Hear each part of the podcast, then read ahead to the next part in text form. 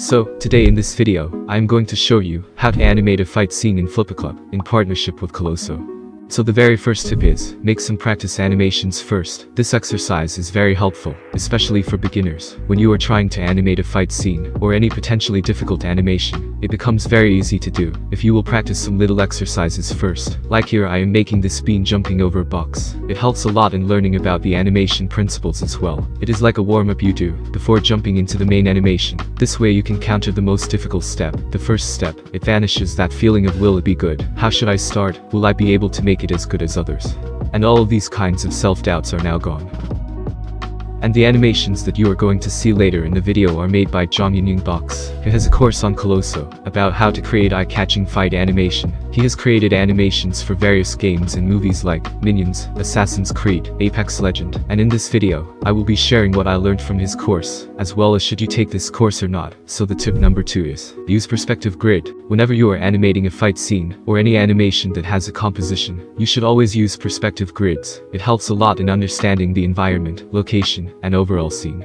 There are many types of perspective grids, like one-point perspective, two-point perspective, three-point perspective, and fisheye perspective. But here I am just using one-point perspective. Like here, this guy is standing very close to the camera. That's why he appears bigger in comparison to the other guy, who is very far away, running and coming closer to us. Although Jung made it on T V Paint, on a P C, I am making the same animation on Flipaclip, on mobile with my fingers, to show you that you can also make good animations on mobile, just with your fingers. Now coming to our third tip, which is, don't directly try to make the clean animation, first do some rough blocking of it, or else it will end up looking like this.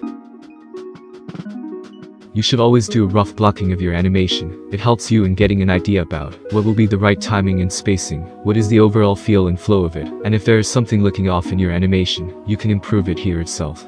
Like here I am trying to draw very rough and freely, not worrying about the details. It took me around thirty minutes to make this initial rough animation, and it helped me to create a strong foundation and work more efficiently. It is one of the tips that are very helpful in improving your animation, and Coloso has many other amazing courses as well, like Guide to Indie Animation, two D Character Animation Master, three D Cartoon Rendering with Blender, and many more. Now my rough animation is done. Now the fourth tip is, timing and spacing. While creating any animation, using timing and spacing correctly is must.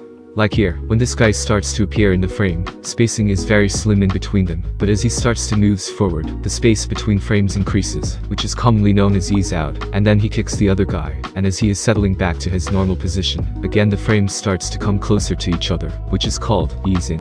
Our fifth tip is, understand the motion. In the seventh lesson he tells about two types of motion, pushing and hitting. Like here in this animation, we are applying the pushing motion, which means here the guy who is running is building up the force or energy, and as he kicks the other guy, he transmits that force to that guy. Initially his body works as a shock absorber and tries to absorb the force, but the force being applied to his body is greater than what his body is actually able to handle, as a result of which, he falls backward and moves out of the frame, and as most of the energy is transmitted to the second guy, the first guy slowly settles back to the ground.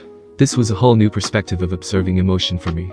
This was my favorite tip by Jung, and to make it more impactful we have our sixth tip, which is, use effects and secondary elements to add more emphasis to your animation. Like here, I am drawing a shockwave to make this kick more impactful. You can use many things to emphasize the action. Like in this animation that I made a while ago, I created this groundbreaking effect to show that he is really gathering a lot of energy and getting ready to jump off. Added a little bit of camera shake as well, which is also used to show power and strong impact, and that impact is so high that even the camera can't stay stable, and it is shaking. Now coming back to our current animation, so Jung made this shockwave in his animation, and it is looking pretty good, so I also replicated the same shockwave effect in my animation. First I made an oval in a new layer, to know about the path of shockwave, and then I drew it onto the new layer. Then I used the selection tool to give it more sharp and dynamic look. One thing you all should see is, there are two shockwaves, one is the bigger one going in the circular motion, and a smaller one going towards the person who is being kicked. The second one is more like smoke formation, which has been made due to high temperature and friction generated by his kick. After making all the frames, it seemed a bit too fast for me,